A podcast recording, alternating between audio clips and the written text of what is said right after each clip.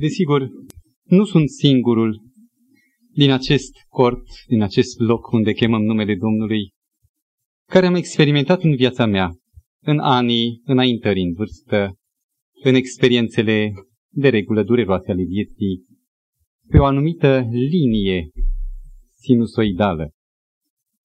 Mi-amintesc de sentimentele de nerăbdare care le aveam ca adolescent, privind înainte spre ceea ce mă aștepta, negreșit o viață fericită. Și pe măsură ce porneam cântând, mi-amintesc un cântec german care zice, O viață, ce frumoasă ești! Pe măsură ce înaintam cântând acordurile ei, îmi dădeam seama că dincolo de speranțele, de miza pe care o așezam asupra viitorului meu, negreșit, fericit, gândeam eu, dincolo se ascunde de fapt un șir de sclipiri, umbrite de sentimente de reținere, de atâtea și atâtea enigme care mai târziu se transformă în realități dureroase. Prin mila lui Dumnezeu, ajungând cuvântul lui Dumnezeu în mâinile mele, ca și în mâinile dumneavoastră, am înțeles, cum și dumneavoastră ați înțeles în ocaziile trecute de ședere împreună vineri seara, că de fapt noi nu trăim într-o lume edenică, senină, unde nu există decât un singur drum, drumul fericirii, ci noi ne aflăm la mijlocul a două sfere de influență, la mijlocul unui conflict care angajează nu numai oamenii între ei, conflictul dintre semeni, dureros conflict, este doar un efect, este doar o influență secundară. Suntem la mijlocul conflictului cosmic dintre Dumnezeu și satana, dintre Isus Hristos și Lucifer de căzut, diavolul, dușmanul cerului și dușmanul vieții și a fericirii oamenilor. Este punctul la care ne-am oprit data trecută, recunoscând că ne aflăm într-o mare luptă. Și în timp ce privim trist contrapanta pe care mai unii mai încet, alții mai repede rulăm la vale, Hristos ne atrage privirea cu Evanghelia sau vestea cea bună. El însuși a pășit în mijlocul focarului. El însuși, prin taina întrupării, asupra căreia vom medita astăzi, a intrat în mijlocul problemei, ca cu mâinile sale străpunse, cum spunea un scriitor, să îndepărteze răul din sufletul nostru, luându asupra sa însuși răul, peirea, păcatul. Și vă amintiți proclamația care ne dă o speranță, o nădejde, pe care am citit-o data trecută din întâia epistola lui Ioan, capitolul 3 cu versetul 8, ca și din Evrei 2 cu versetul 14. O idee care revine și care crește în intensitate și în înțelegerea mea, și anume, Fiul omului n-a venit doar să mântuiască niște oameni. N-a coborât ca un alpinist prăpăstii abisuri periculoase doar ca să rupă o floare a reginei și să o ducă cu sine și nemuritoare să o pună într-o ramă. Ar fi fost prea puțin. Fiul omului a venit aici, unde se află epicentrul luptei, pământul, ca să atace direct și cu armele cele mai irecuzabile, cele mai redutabile, în fața cărora nu există apărare. O să vedem noi care sunt aceste nemaipomenite arme pe care numai iubirea și caracterul neschimbător al lui Dumnezeu le putea descoperi. Și a venit, cum spune textul amintit, ca să nimicească lucrările diavolului. Și în celălalt text, ca să nimicească pe acela care are putere asupra morții sau are puterea morții, și anume, adică pe diavolul. Când vom vorbi despre noi, despre mântuirea noastră, vom avea întotdeauna în vedere, cum se spunea data trecută, că partida mântuirii se joacă în trei. Că noi nu suntem protagoniștii, ci protagonist este Mântuitorul învingându-l pe diavolul. Și în această optică noi ne aflăm doar ca aceia care întinde mâinile spre acela care a biruit și merită viața și inima noastră. Cu ocazia ultimei dezbateri de vineri seara în ciclul nostru despre Isus Hristos, cineva a înaintat cu respect dar vădit transmițând rezerva sa asupra unei idei scripturistice, oare de ce Dumnezeu a venit să nimicească pe diavolul?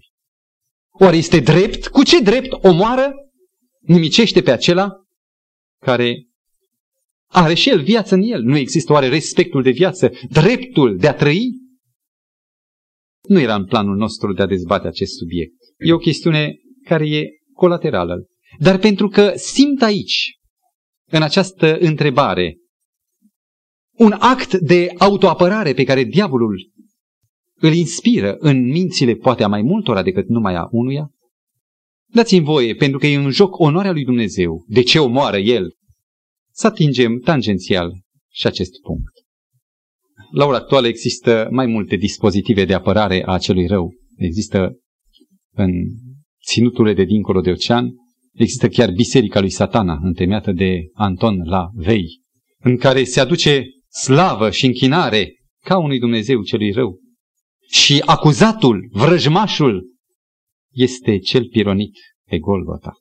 Nu-i de ieri de azi această tendință de a-l explica pe cel rău. Astăzi este exaltată ideea dreptului omului. Și, într-adevăr, este o idee fundamentală care se îngemânează cu însăși existența noastră, cu viața noastră. Și probabil că în cadrul drepturilor omului i-am făcut o prevedere, o clauză și celui rău, drepturile lui satana. Știți că primul drept din dreptul omului este dreptul la viață, iar celelalte sunt doar drepturi derivate tot ceea ce decurge din viață, din viața trăită în condițiile unei făpturi conștiente de sine, responsabile de sine. Cu ocazie am fost într-o familie de suflete care caută pe Domnul Hristos și am vorbit mai mult timp atunci despre dreptul lui Dumnezeu de a lua viața. Dintre argumentele discutate atunci, deschis, a fost faptul că Dumnezeu nu e un colaborator cu omul la realizarea vieții ci este un creator unilateral. Ce însemnează asta? Un copil și de la măsuța lui, nici nu mai vrea să se scoale, nici să mănânce, are plastelina care a primit-o de la părinți. Și se bucură tare de ea. Și face figurine. Și face figurine bizare sau mai apropiate de realitate. După ce termină, arată plastelina din nou este zdrobită în mâna lui ca să facă altceva, altă minune sau năzbâtie. După cum un copil sau un olar nu este îndatorat lutului său, tot așa Dumnezeu nu e îndatorat făpturilor sale. El nu este recunoscător, măcar 1%, un procent, ființelor create de El, ci din potrivă e, prin faptul că este unicul dăruitor și creator al vieții, El este singurul suveran asupra existenței de a decide să facă într-un fel sau într-altul. La ora actuală, oamenii servesc cu plăcere animalul sacrificat. Retează capul găinei și o mănâncă fără niciun fel de mustrare de cuget. Și dacă cumva este cineva care are ideile respectului de viață, și anume, așa cum este în India, că orice viață trebuie respectată, noi răspundem cu un surâs de superioritate, bine, omul are însă un drept de suveranitate. El este suveran asupra făpturilor inferioare lui. Și nimeni n-are dreptul să-i ceară socoteală. Eu am pus oul, deși n-a dat de viața. Eu am dispus de existența acestei găini care puteam să o întrerup printr-o maioneză. Și eu sunt acela care dispun mai departe soarta ei. Dacă va trăi sau va muri, nu există niciun fel de prevedere sau de drept, de justiție de a interveni și de a mă opri. Bine, ar putea spune cineva. Așa e cu animalul, cu dobitocul.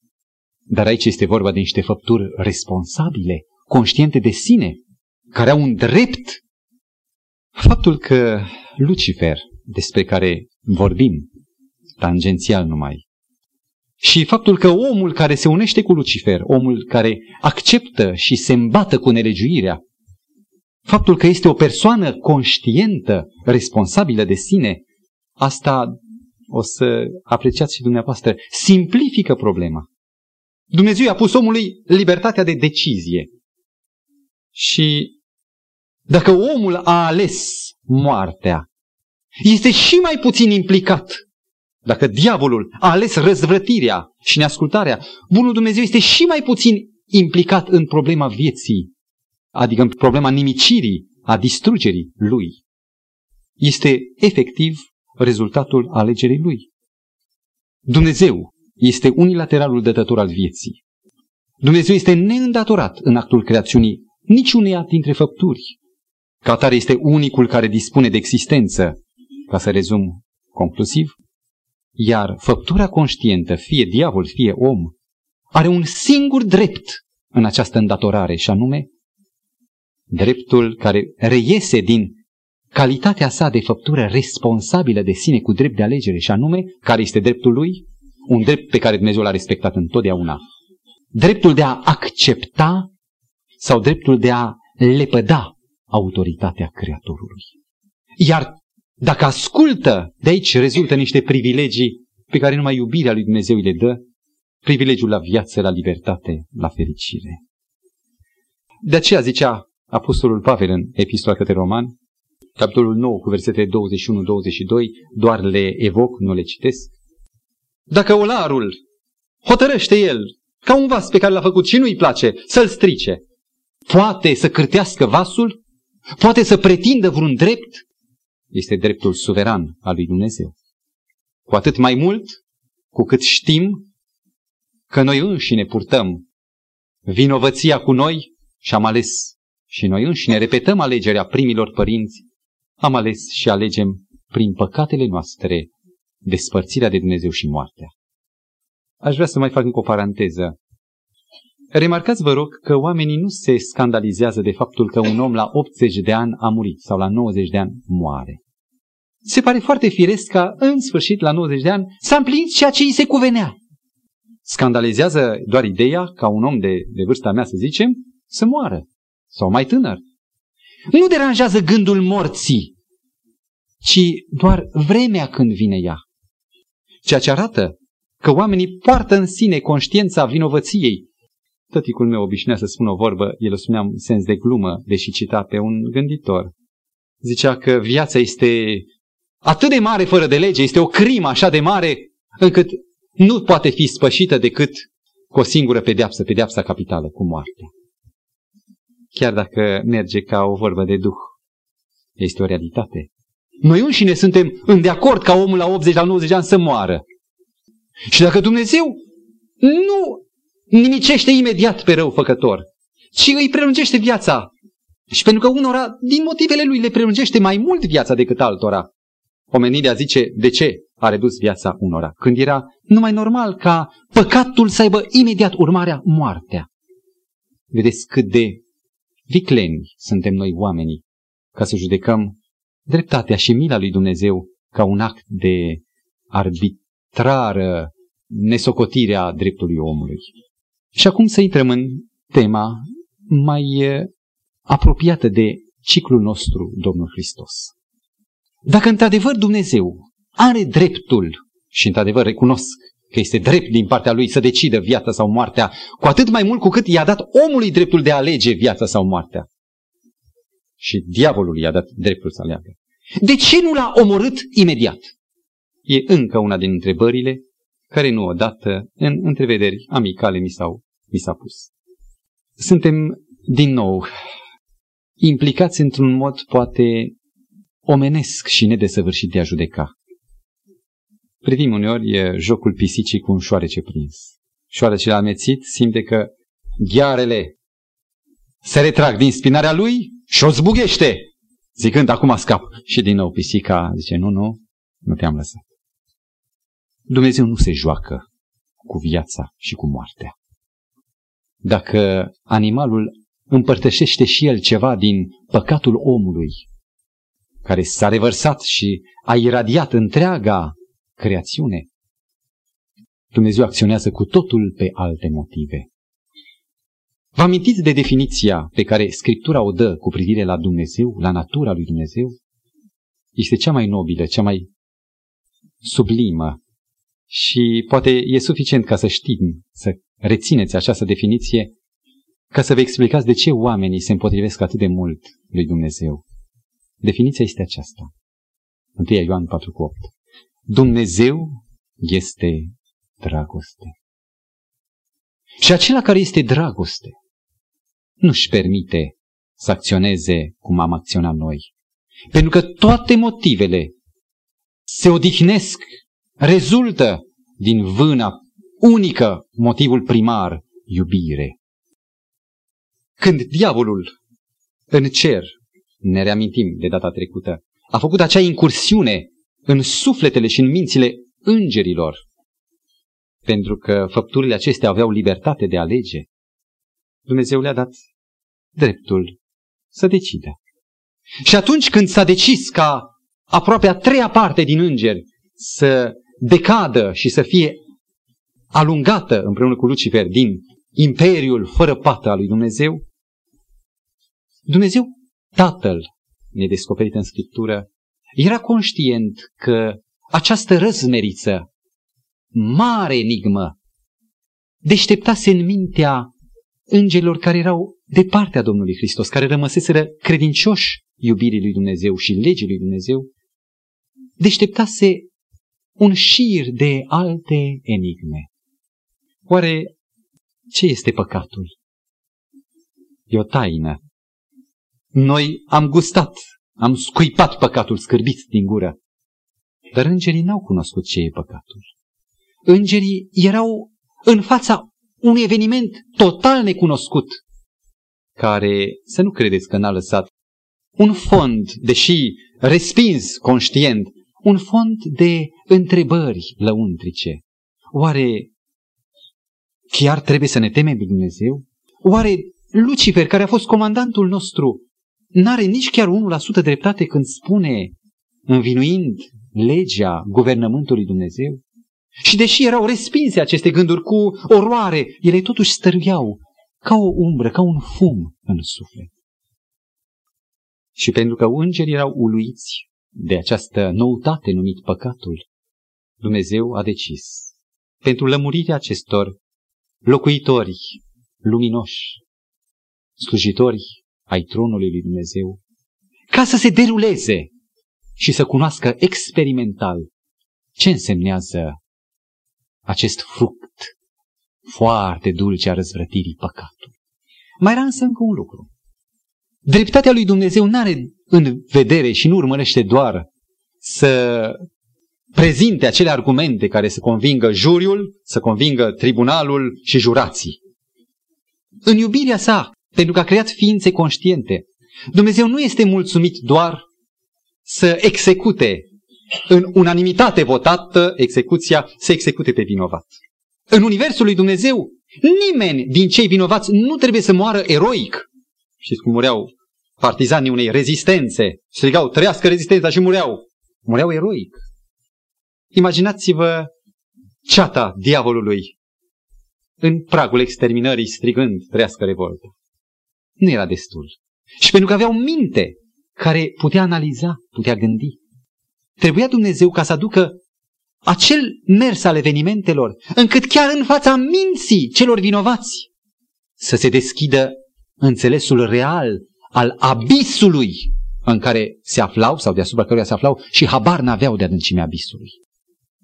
Nimeni nu trebuie să moară înșelat sau amăgit sau cu simțul că este victimă. Și acesta este supremul act al judecății lui Dumnezeu, Roman 3 cu 4. La sfârșitul timpului, stă scris, ca ultimul act al judecății lui Dumnezeu, Dumnezeu însuși se va ridica în picioare, vorbesc în cuvintele mele, și va spune, probabil vor fi și cei acuzați, vinovații, vor fi și mântuiții, judecați-mă pe mine, judecați căile mele și deliberați dacă a fost vreo vină în dreptul meu.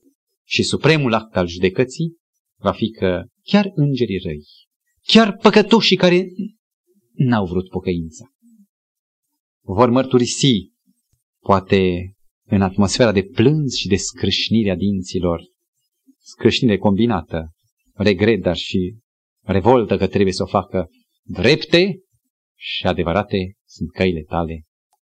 Și spune în Roman, capitolul 3 cu 4, Dumnezeu să fie găsit adevărat și toți oamenii să fie, cei nelegiuiți, să fie găsiți mincinoși, după cum este scris, citez, ca să fii găsit neprihănit în cuvintele tale și să ieși biruitor, e vorba de Dumnezeu, să ieși biruitor când vei fi judecat. Imaginați-vă Dumnezeu va fi judecat. E într-un fel zis, într-un laborator universitar, un medic, i-am scăpat numele, îmi cer scuze, din Londra, a făcut o experiență foarte interesantă. Am citit-o într-o carte, Istoria naturală a supranaturalului.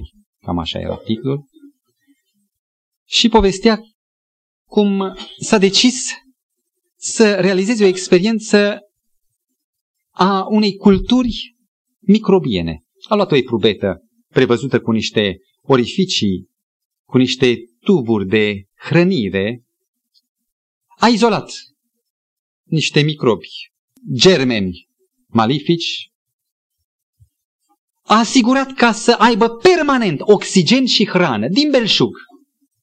Și a vrut să vadă ce se va întâmpla dacă vor avea aceste ființe rele, rele dintr-un punct de vedere al nostru, dar din judecata noastră, un simbol al răului. Dacă vor avea suficientă hrană și oxigen.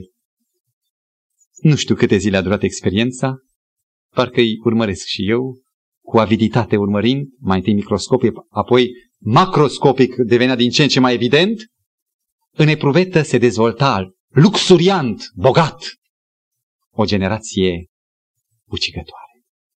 Și spre surpriza urmăritorilor, la un moment dat, creșterea a încetat și în ciuda oxigenului care continua să vină, în ciuda condițiilor favorabile de creștere, de prolificitate, de mulțire, nu numai că s-a oprit colonia aceea, ci a început să dea înapoi și sfârșitul a pierit. Și a făcut cercetări. De ce oare a pierit? Aveau toate condițiile de dezvoltare. Rezultatul. Produsele de eliminare, rezidurile propriilor vieți, au fost tocmai acelea care le-au otrăvit.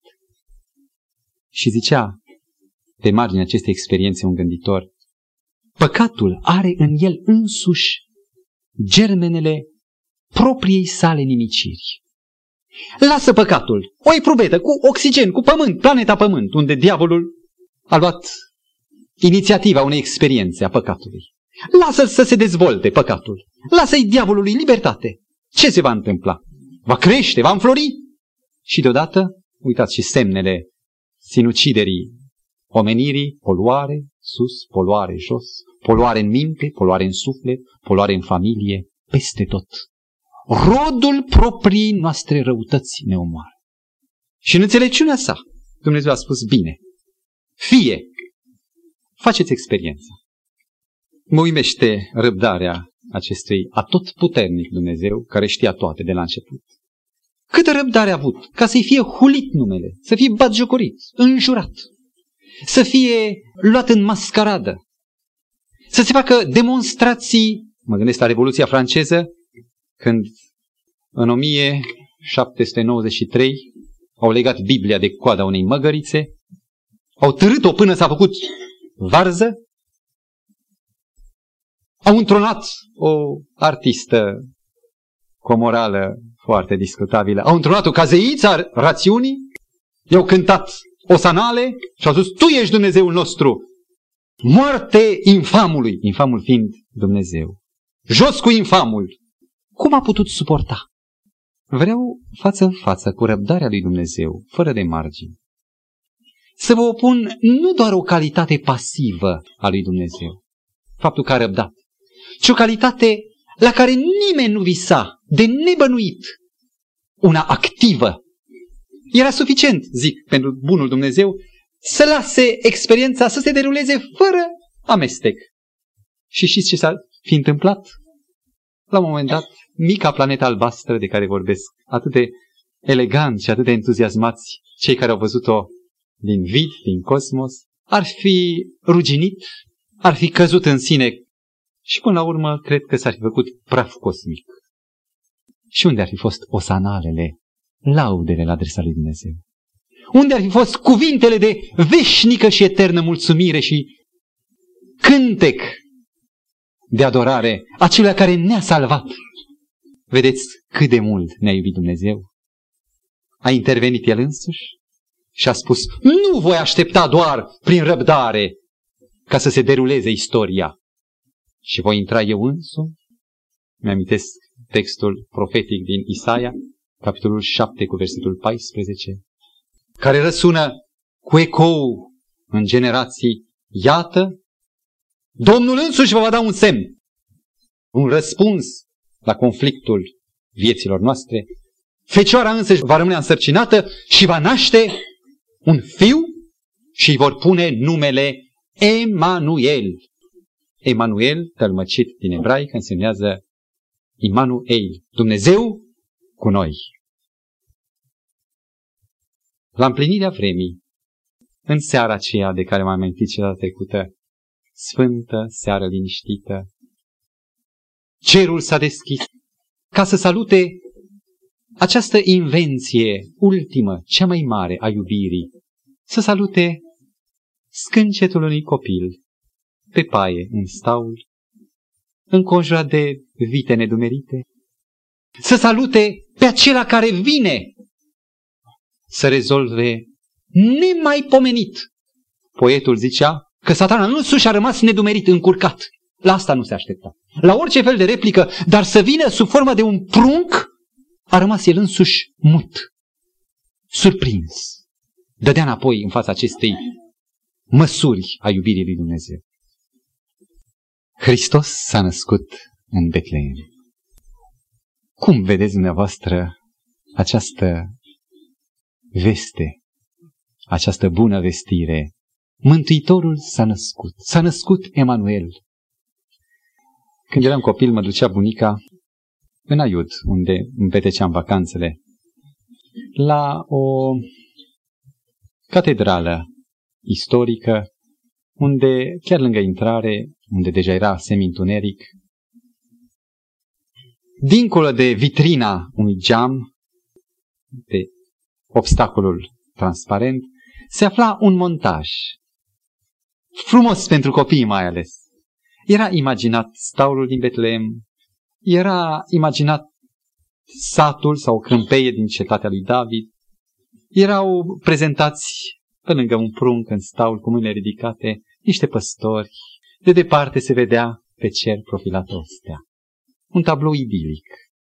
Și ori de câte ori vorbim despre Betleem, despre nașterea pruncului, avem în suflet acea ambră, acea aromă a un început senin, fericit, neîntunecat de cearta de mai târziu, de care e plină Evanghelia dintre Domnul și farisei, Domnul și demoni și așa mai departe. S-ar putea ca viziunea noastră despre întrupare să fie tare descompletată. Aș vrea să vă citesc două fragmente din doi autori francezi, autori protestanți. Taina întrupării constituie adevărul central. Auziți, adevăr central. Din care pornesc toate celelalte adevăruri ale creștinismului. Și celălalt fragment. Întruparea este punctul esențial. Dumnezeu manifestat în trup. Dumnezeu cu noi. Dumnezeu dându-se pe sine Întruparea este rezumatul Evangheliei, e lumina vieții, unica consolare și speranță. În săptămâna patimilor, ca copil de ortodoxi, mă simțeam cu inima cernită, îndoleată. Săptămâna asta moare Domnul. Trăiam cumva în prezent patimile. Dar niciodată n-am avut acest simțământ de doliu, de durere în fața nașterii în Betleem. Și ce ați spune dacă mânați de Duhul Sfânt în analiza noastră? Am descoperit că, de fapt, aici, în întrupare, se află toate vinele de amărăciune ale experienței morții și patinilor Domnului, se află toate motivele pentru care Domnul Hristos va face așa și nu altfel. Pentru noi, întruparea este o veste bună. Când se naște un copil, se gărvesc cunoștințele și rudele să aducă daruri pentru Mântuitorul, întruparea a fost exilul. Întruparea a fost inimaginabilul act, ruptură dintre el, fiul prea iubit, unicul fiu și tatăl, cu care erau amândoi una. Și asta pentru tine și pentru mine. Pentru Mântuitorul întruparea a fost, nu pot spune ce mare umilință. Pentru noi este o fericire să se nască copilul. A fost o fericire că m-am născut, constat eu. Mă bucur de viață. Dar pentru el, Dumnezeu, spune spiritul profetic inspirat apană, că ar fi fost o umilință totală, infinită, să ia trupul unui înger, care este ierarhic superior ca organizare. Dar aminte, să ia trupul unui om perfect. Cu atât mai mult, nu numai el cel infinit să se limiteze la ceva mai mult decât finit, să ia și mizeria păcatului asupra lui și nu doar să o poarte ca pe o haină, dar să inhale miasmele răului, să stea ca ultimul dintre condamnați în mijlocul unei lumi, când el nu poate suferi păcatul. Noi, tot una, pescarul miroase a pește. Pentru el, mirosul de pește nu-l deranjează. Pește. El e pescar. Iar pentru unul care vine din afară, în acest mediu, nu poate sta mult, își ține suflarea. Dar el, Fiul lui Dumnezeu, să vină în mediul otrăvit și generator de păcat. Nu putem spune ce a însemnat întruparea pentru Fiul lui Dumnezeu. Cu adevărat, cum o să constatăm noi în cele ce urmează, este mănunchiul, gemul din care ies toate firele Evangheliei, e rezumatul Evangheliei. Este măduva. De aici pleacă toate. În întrupare se vede jertfa, pentru că el de fapt a acceptat jertfa și s-a jertfit. În clipa în care a luat, a acceptat să se nască dintr-o fecioară. Vă invit, cu ajutorul lui Dumnezeu, să ne aplicăm mai mult asupra întrupării. Să lăsăm la o parte decorul nașterii în Betlehem, care e frumos și atât. E semnificativ, e adevărat. Să rămânem adânciți asupra semnificației cosmice. Amintiți-vă că în acea noapte cerul a izbucnit irezistibil. Eu nu cred că cineva a zis pe locuri și cântați.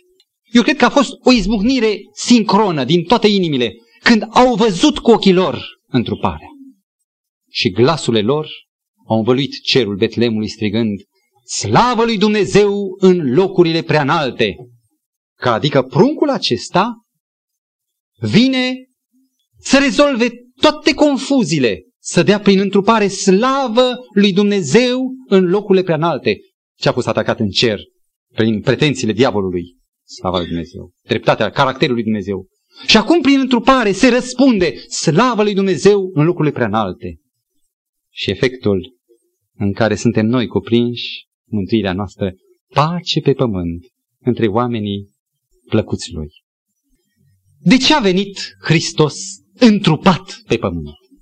De ce a acceptat El întruparea?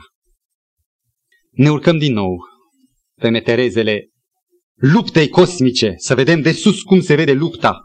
Nu doar să mă mântuie pe mine. Dumnezeu n-a venit doar pentru mine să mă mântuie, deși ar fi venit doar pentru mine, dacă eram numai eu. Dar procesul e mult mai amplu. Primul motiv. Mântuitorul s-a întrupat ca să îndreptățească, să demonstreze adevăratul caracter al lui Dumnezeu. Satana a aruncat asupra lui acuzația. Fac o mică paranteză. Noi când judecăm un om, vedem doar faptele, lăuntrul nu-l cunoaștem. Și cam așa judecăm noi. Aha, ai văzut de ce a făcut cu tare așa? Și completăm golul pe care noi nu-l pătrundem, pentru că nu cunoaștem lăuntrul omului, îl completăm cu deducțiile noastre. Și vă rog, prindeți ideea că de cele mai multe ori, deducțiile și completările noastre sunt oglindirea sau reflectarea propriilor noastre motive. Adică dacă eu aș fi fost în locul lui, aș fi făcut pentru motivul ăsta, motivul ăsta și ăsta.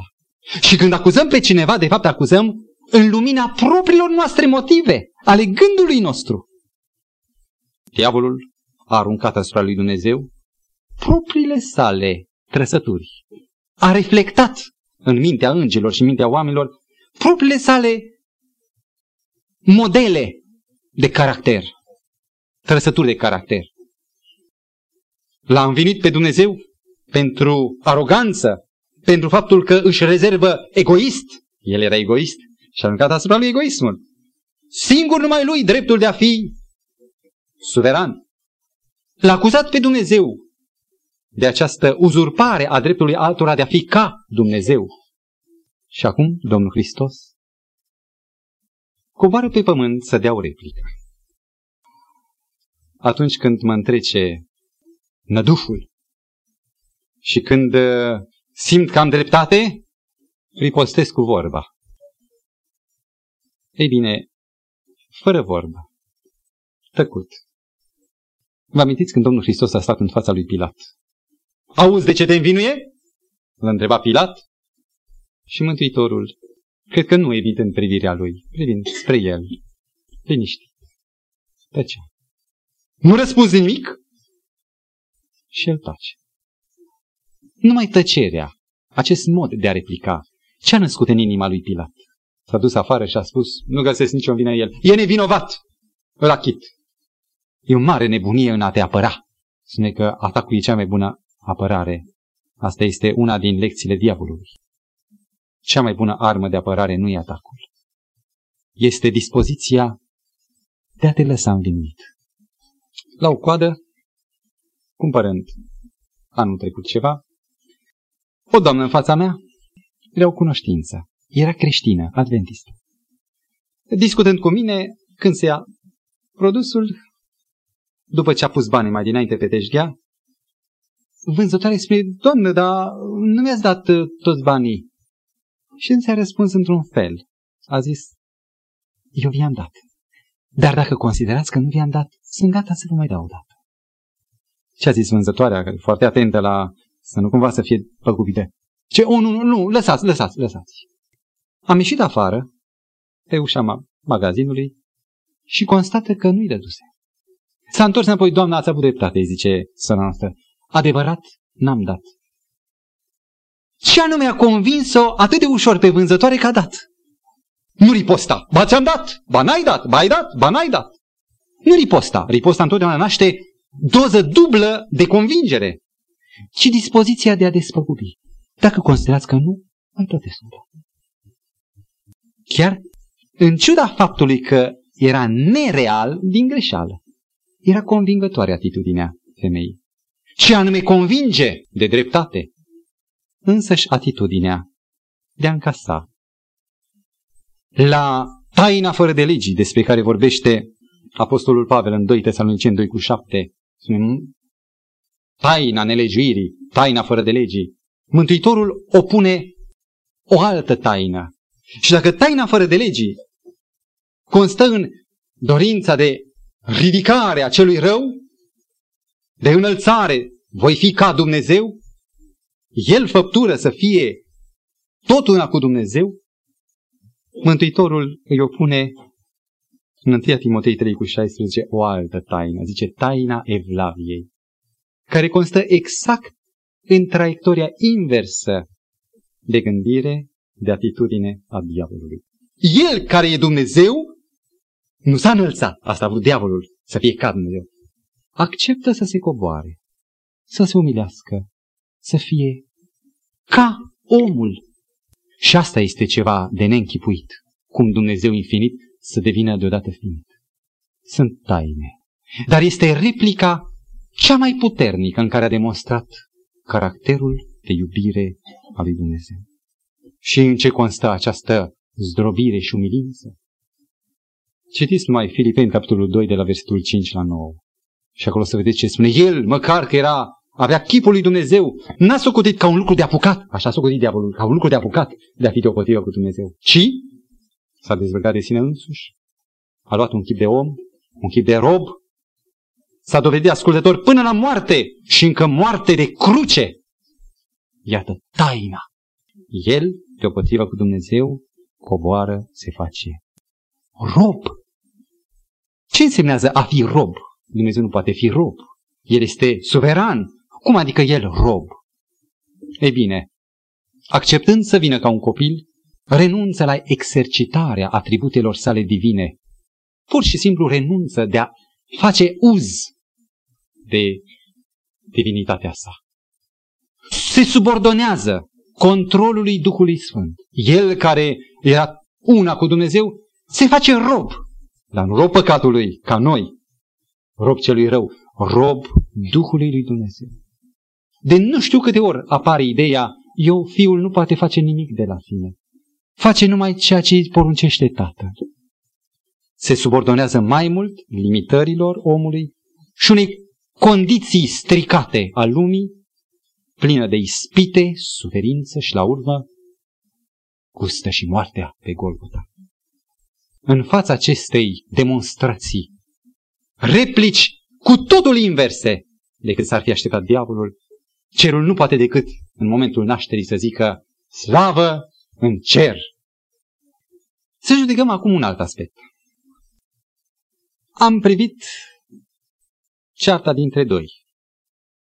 Întotdeauna, fără să cunosc dreptul unuia și al altuia, întotdeauna am venit, uneori direct verbal, alteori doar în mintea mea, în sprijinul, cu simpatie, în sprijinul celui care? Celui mai slab, evident. Există ceva, o platformă privilegiată a celui mai slab. Și în clipa când Lucifer a fost izgonit, pe această platformă privilegiată pe care se afla, a celui mai slab, a celui care e dezavantajat, cred că natural încă atrăgea simpatia, poate în subconștient, a făpturilor loiale lui Dumnezeu. Nu odată am simțit și eu superioritatea de a fi lovit. Mă amintesc undeva, într-o comunitate, era cineva răzvrătit împotriva ordinii. Și la sfârșit, așa cum se obișnuiește și aici, pentru a pecetlui solia, pastorul stă la ușă și dă mâna cu fiecare. Amenințase, n-am să mai mă uit la el, adică la mine. Nu voi mai da mâna cu el. Și știam, mai erau 5, 5, 4, 3 și a trecut în fața mea. Și am întins mâna. A trecut pe lângă mine ca o nălucă. Și am ținut mâna întinsă. Oamenii priveau. Și îmi dădeam seama că în această postură de lovit sunt privilegiat. Și de fiecare dată întindeam mâna conștient că nu va da mâna cu mine, numai pentru îndetățirea punctului de vedere al lui Dumnezeu, care iubește și stăruiește, conștient fiind că nu-l voi putea ajuta pe el mai mult decât câștigând simpatia bisericii, care poate nu știa toate dedesubturile de partea organizației, de partea principiilor. Și diavolul se bucura de platforma privilegiată a celui inferior, a celui lovit. Și în clipa când Domnul Hristos, acum e o replică, când vine ca prunc, uzurpă pe drept, detronează platforma avantajată a diavolului, se supune el și mai slab decât poziția pe care o avea cel rău. Cel rău avea dreptul de guvernator asupra pământului prin faptul că a răpit sceptul din mâna lui Adam. Iar Domnul Hristos vine să joace această partidă pe terenul diavolului. Nu în cer, în cer a fost biruitor. Și acum, ultimul răspuns vin chiar acolo în bârlogul tău. Și mă voi pune pe cea mai subordonată și de jos poziție. Sunt convins că prin asta a rupt simpatiile, ultimele poate, sau unele, să vedem că vor mai fi, simpatiile celor care au stat sub bagheta lui Lucifer și au cântat, au fost conduși de Lucifer. Și aici ajungem la punctul 2, al doilea motiv pentru care a venit Domnul Hristos pe pământ, întrupat în chipul acesta, întrupându-se, este ca în poziția de a fi expus loviturilor lui satana, să dezvăluie deslușit caracterul marelui rebel. Știți ce argumente țesea în continuare diavolul. Pe pământ, sub comanda lui, erau procesiuni de rele, bolți, morți. Ah, zicea el, interferența lui cu imperiul meu este motivul acestor nenorociri. Cain, săracul Cain, dacă a fost nedreptățit, a fost o victimă, s-a băgat el în planurile noastre. Și pentru că Dumnezeu, în virtutea iubirii sale și a jertfii care va urma, decisese să se amestece în afacerea pieirii omului ca să salveze pe om, diavolul justifica tot convoiul de rele, până și potopul, e pentru că s-a amestecat el în afacerile mele. Nu s-a putut vedea clar principialitatea mea. De data aceasta, Mântuitorul era față în față. Erau ei doi.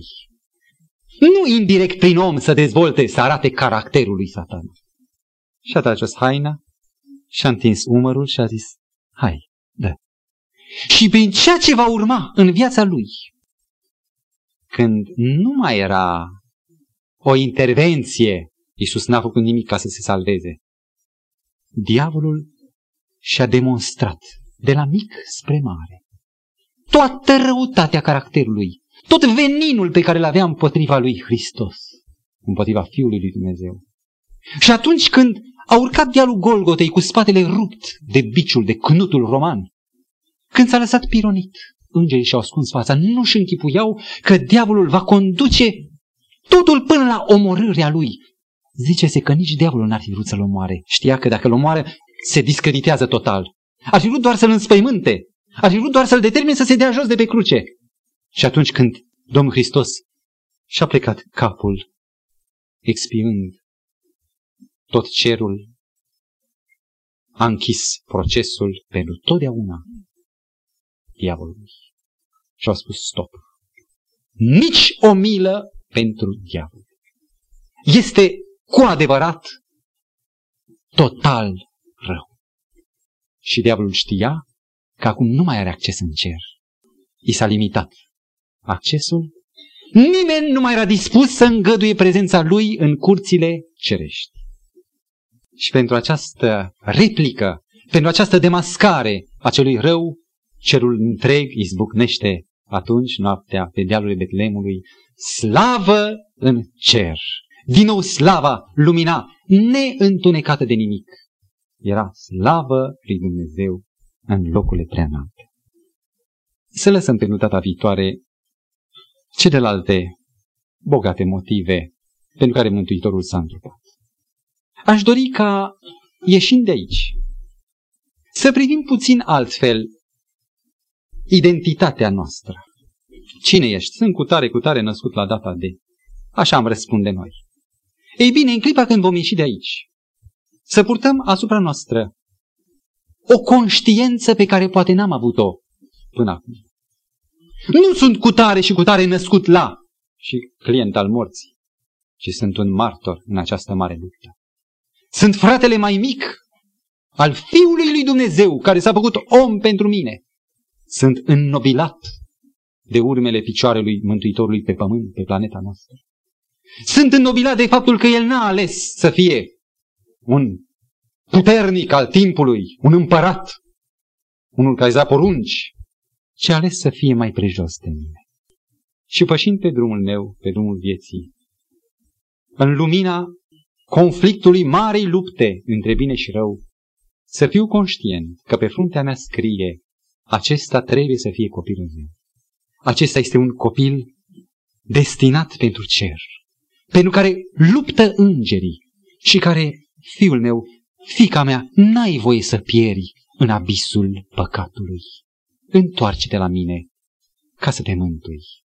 Să ne Dumnezeu să avem adânc în inima noastră conștiința faptului că suntem fii de Dumnezeu, care avem drept la o patrie, drept la casa tatii, drept la mântuire. Amin.